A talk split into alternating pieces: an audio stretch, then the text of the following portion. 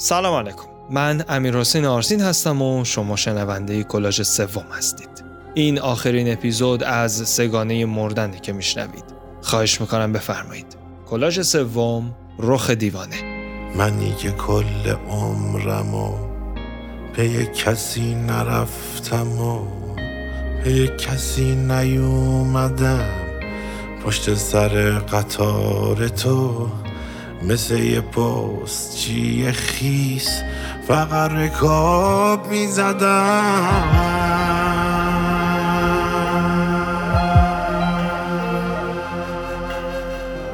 شب بلند بدرقه شب همیشه روح سیاه شبی عمیق مثل آه. خودم سقود کردم و رسوندمت رسوندمت رسوندمت به پرتگاه.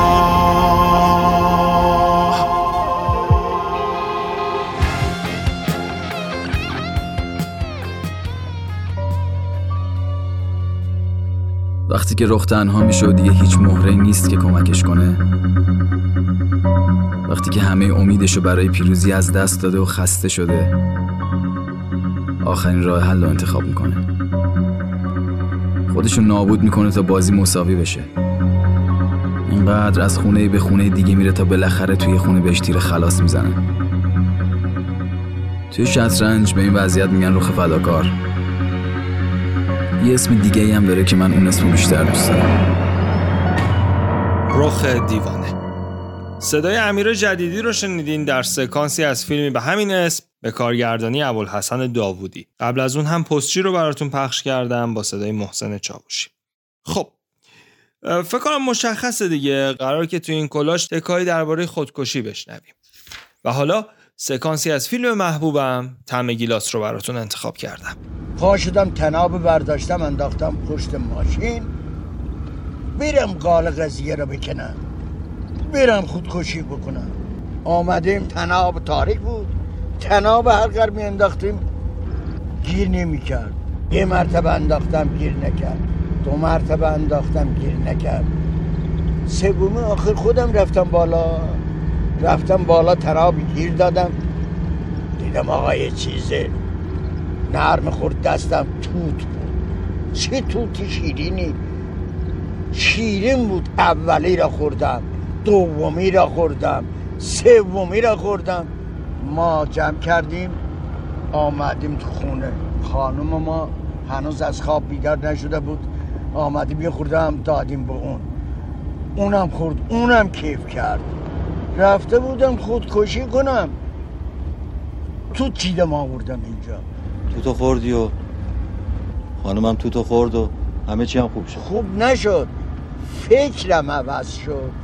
چه باشد اگر در من بخسبد چه باشد اگر دست من بچه مثبت نمی بود اگر هستم از بطن نصرت دگر شفانی نروید چه باشد رو میشنوید با صدای محسن نامجو. چه باشد اگر مرگ در من بروید دگر هیچ کس نگوید دگر دست بیچاره من نخواهد که سر مگو را بجوید. که نیزی سر مگو را خب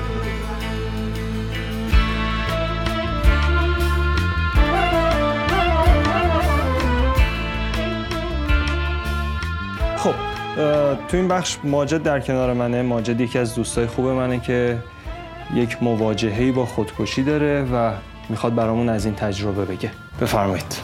من یه دوستی داشتم.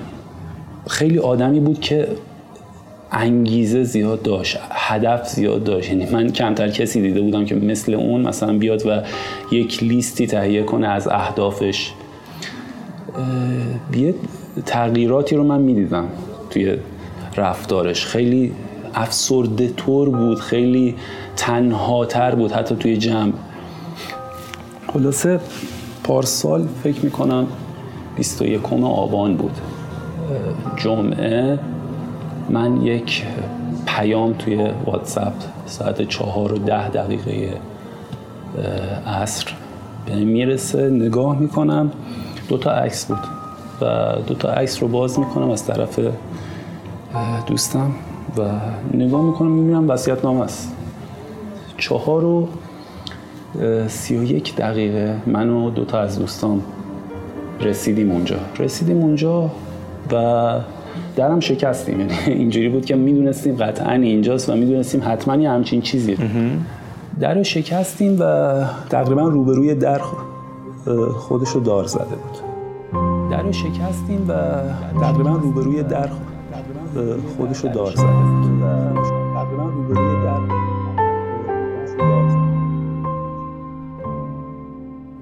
خودش رو دار زده بود. دار زده بود. من خیلی با سرعت رفتم پاهاشو گرفتم دست گذاشتم پشت کمرش که فشار نیاد اینا. ولی دوستام هم سریع رفتم بالا به سختی اون تنها باز می‌شد. و اصلا یه شوک عصبی به همه واقعا وارد شده بود. صحنه خیلی بدی بود. من فکر یعنی قبل تو این مسیر من واقعا چندین سال انگار گذشت بر من. چون توی اون 20 دقیقه ای که ما تقریبا تو راه بودیم تصورم این بود که چه اتفاقی ممکن افتاده باشه براش و چیکار باید بکنم که نجاتش بدم. تو فکر می‌کردی که دار بزنه خودشو؟ من تقریبا همه رو دیدم. یعنی نفهمیدم من کی رسیدیم ولی تو این مسیر من می‌دیدم که مثلا یه جور تصور بود تجسم بود که آره یا خودشو دار زده یا مثلا به روش دیگه. حالا فقط این بود تو ذهنم که چه روشی نجاتش بدیم. اگر اونطوری باشه چیکار کنیم؟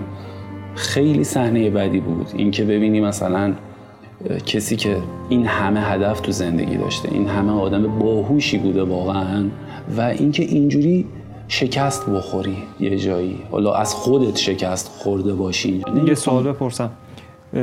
توی خونه مجردی زندگی می‌کرد؟ نه. این ازدواج کرده ازدواج کرده بود. بچه داشت. اوه. یه بچه تو راهی داشت. و یک بار یک فرزندم از دست داده بوده. آه. یعنی شما هر چیزی من نمی‌دونم واقعا از خیلی سخت تلاش کنی بچه مریض بوده کلی تلاش کنی.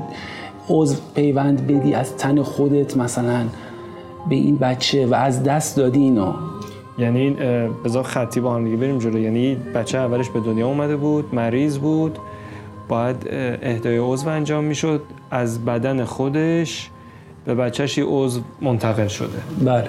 بله.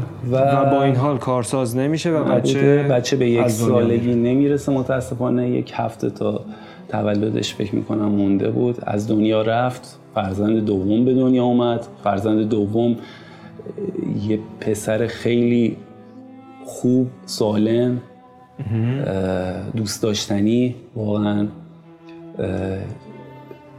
و علاوه بر این سال و یک فرزند توراهی خانمش هم باردار بوده. بله. ماجد تو به خانمش خبر دادی؟ ما به پدرش زنگ زدیم. پدرش اومد اونا گویا زنگ زده بودن. خلاصه اومده بودن و خیلی صحنه ناراحت کننده بود که بچه اومده بود و گریه می‌کرد. خانمش اومده بود. خیلی سخت بود. واقعا الان یه زندگی نبوده که از دست رفته. دو تا کودک دو تا فرزند به جا گذاشته. همسرش هست مادرش هست.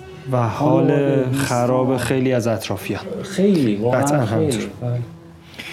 ممنونم ازت ماجد. مرسی که این تجربه عجیب رو در اختیار ما گذاشتی. دربارش با ما صحبت کردیم می‌دونم که اذیت شدی. من از مخاطبینم عذرخواهی می‌کنم. ما اینجا توی اتاق جلسه شرکت داریم صحبت می‌کنیم. اگر صدایی شنیدن اذیت شدن ازشون عذرخواهی می‌کنم. متشکرم ازت ماجد. مرسی. مرسی.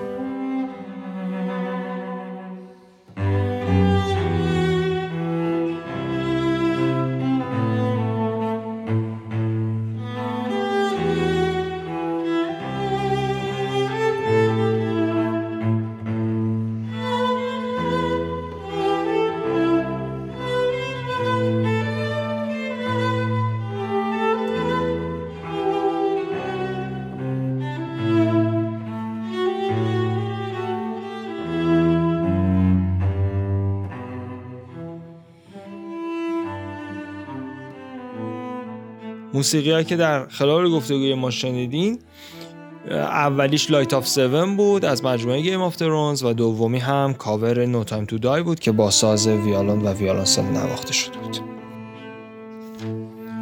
خب سهیل رفیق درجه یک من اینجاست. مثل همیشه ماجراجویی کرده یک قصه جذاب داره که می‌خواد برامون تعریف بکنه. سهیل جون برو بریم.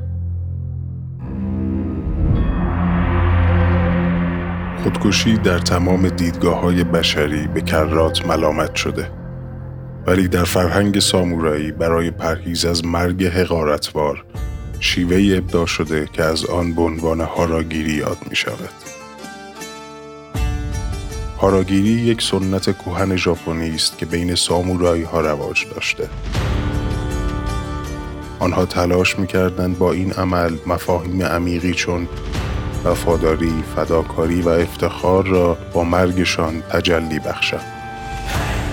برای اجرای این سنت فرد ابتدا زانو زده و با یک شمشیر کوتاه برشی بر معده خود ایجاد می کند و سپس برای اطمینان از حاصل شدن مرگ شمشیر را در جهت بالا حرکت می دهد.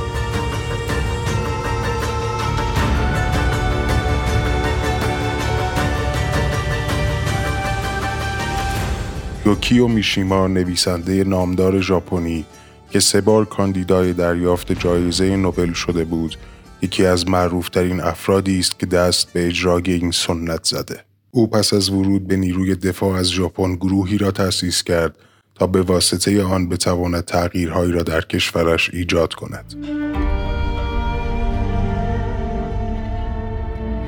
در 25 نوامبر 1967 او به همراه چهار نفر دیگر یکی از فرمانده های نیروی دفاع از ژاپن را در دفترش گروگان می‌گیرند. میشیما تلاش کرد سربازان ژاپن را به کودتای نظامی دعوت کند اما سخنانش تنها موجب آزردگی و هو شدنش توسط سربازان شد او پس از چند دقیقه سخنرانی را ترک کرد و به داخل دفتر بازگشت و هاراگیری انجام داد.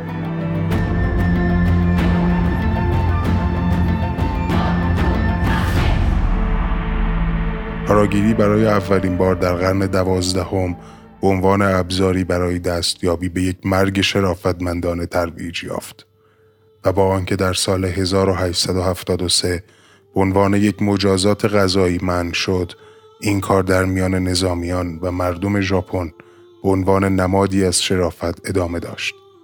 بسیاری از سربازان شکست خورده ژاپنی بعد از جنگ جهانی دوم برای اعتراض به تسلیم شدن کشورشان دست به هاراگیری زدند.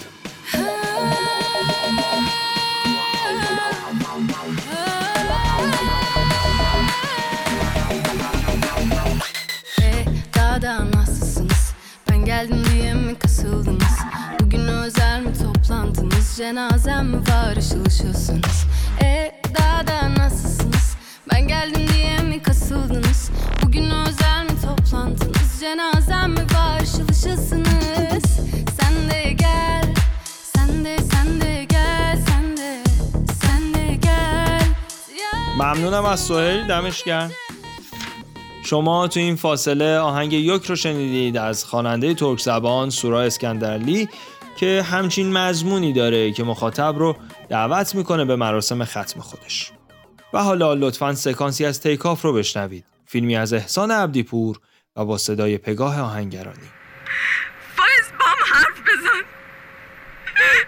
بنزین تموم بشه موتور خاموش بشه. سکوتی می‌گیره اینجا.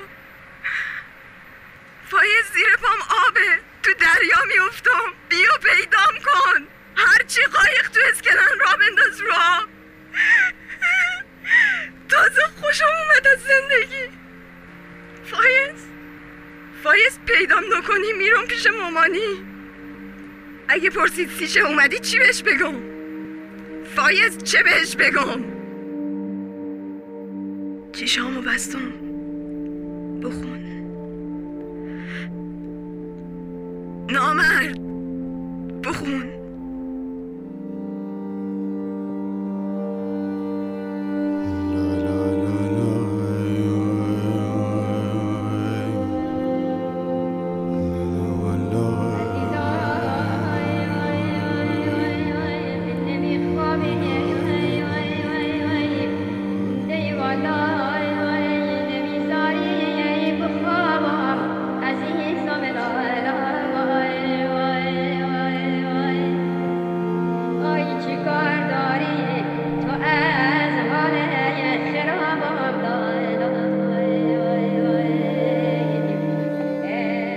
یادداشتی از نهج البلاغه رو انتخاب کردم که براتون میخونمش. آدمی با هر دمی که برارد گامی به سوی مرگ برمیدارد.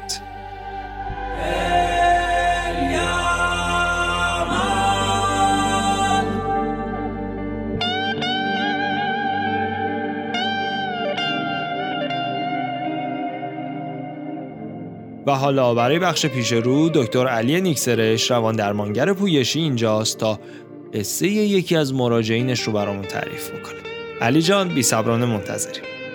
بفرمایید خواهش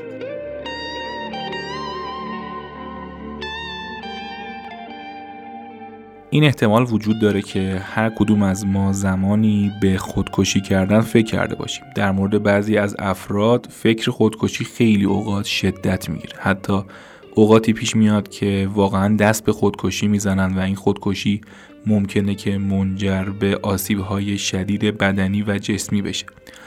داستان امروز من در مورد مراجعی هست که بعد از مدت زیادی تحمل فشارهای زیاد روزهایی رو سپری می‌کرد که خودکشی ذهنش رو پر کرده بود. اینکه چطوری خودش رو بکشه اینکه با چه وسیله این کار انجام میده اینکه در ادامه خودکشی چه اتفاقی براش میفته و اینکه عزیزان و اطرافیانش بعد از اینکه خودش رو می‌کشه چه وضعیتی پیدا خواهند کرد.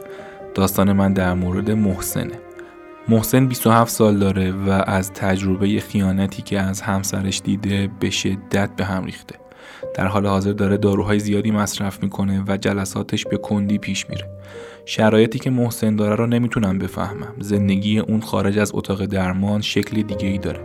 من فقط هفته یک ساعت با محسن صحبت می‌کنم و توی این یک ساعت اتفاقات مختلفی بین من و محسن رد و بدل میشه.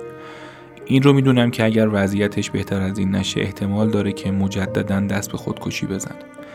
خودکشی کردن در واقع یک رفتار تلافی جویانه است از کسی که زورمون بهش نمی‌رسه.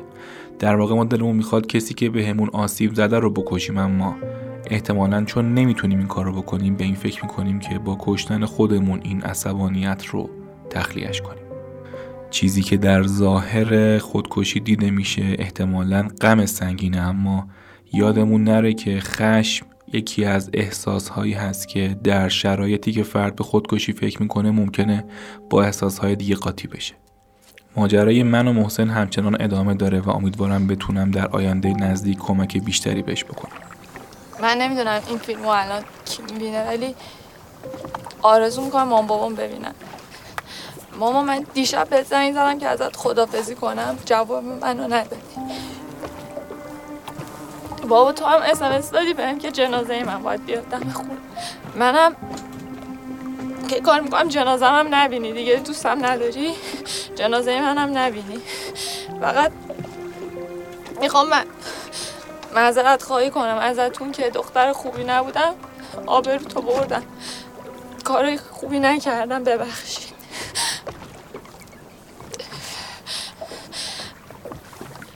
خدا.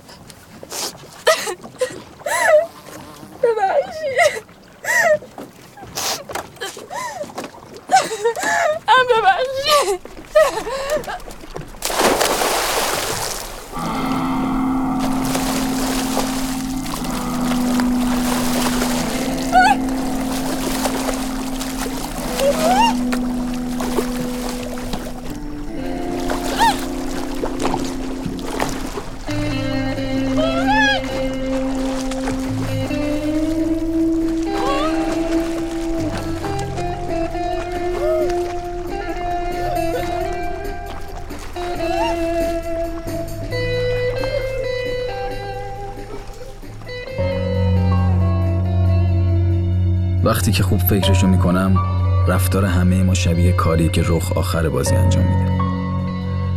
اون دیگه به برد و باخت اهمیتی نمیده. اون فقط از این بازی که حرکتاش تکراریه خسته شده. به همین سادگی. متشکرم از علی نیکسرشت عزیز. شما در لحظات گذشته ابتدا سکانسی از فیلم مالاریا رو شنیدین و بعد از اون هم مونولوگی از امیر جدیدی در فیلم رخ دیوانه که این ادامه اون مونولوگیه که ابتدای کلاژ براتون پخشش کردم. این کلاژمون یه ذره طولانی تر از قبلی ها شد. مرسی که همراهی می‌کنید. برای بخش پایانی سکانسی از گنج مزفر ساخته مهران مدیری رو براتون انتخاب کردم. شنیده اید که قوها چگونه میمیرند؟ نه پدر در آخرین روزها در آخرین لحظه های عمرشان روی بلندترین موجها می نشینند و به ساحلی می روند که جنبنده ای در آن نباشد. آنجا غمگین ترین نقمه حیاتشان را می خوانند کامران. پدر فداتون بشم. الان چه وقت رفتنه؟ چه وقت خوندن آواز قوه یک مرد به آرزوهای بزرگش زنده است کامران. ما یک عمر زندگی کردیم برای اینکه چنین روزی را ببینیم. دیگر آرزویی نمانده برای زنده ماندن. پدر دورتون بگردم.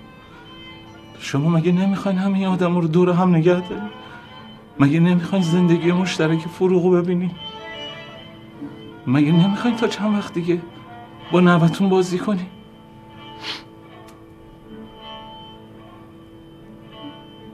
نازی؟ بله پدر.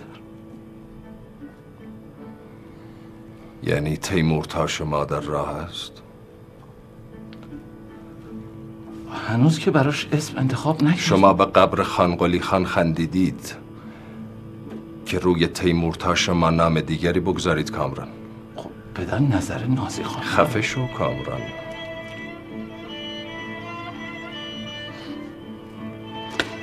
بفرمایین بیرون پدر. منتظرتونن عکس بگیرم پایکوبی می‌کنیم. من امیر حسین آرسین میزبان شما بودم و رفقای درجه یکم مینا سباقی، سهیل درودی، دکتر علی نیکسرشت و آریسان اکبری من رو در کامل کردن این کلاژ همراهی کردن.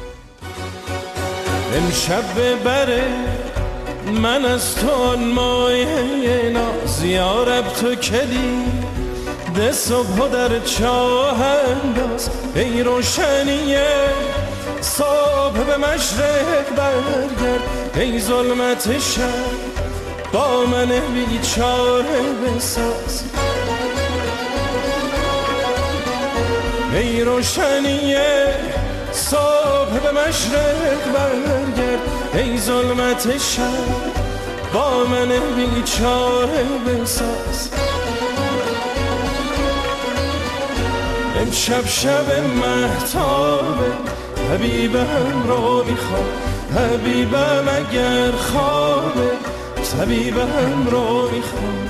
طراحی نشان و پوستر رو علی احمد بیگی زحمت کشیده و بی نهایت سپاسگزارم از محمد اشعری. خیلی خوش گذشت. ممنون و خدا نگهدار. خواب است و بیدارش کنی. مست است و هوشیارش کنی. گویی تنالی اومده. آن یار جانی اومده. اومده حال تو احوال تو سیه خال تو. سپید روی تو سیه موی تو. ببیند بدود اومده تو احوال تو سیه خال تو سپید روی تو سیه موی تو ببیند برود امشب شب محتاب حبیبم رو می‌خوام حبیبم اگر خوابه طبیبم رو می‌خوام.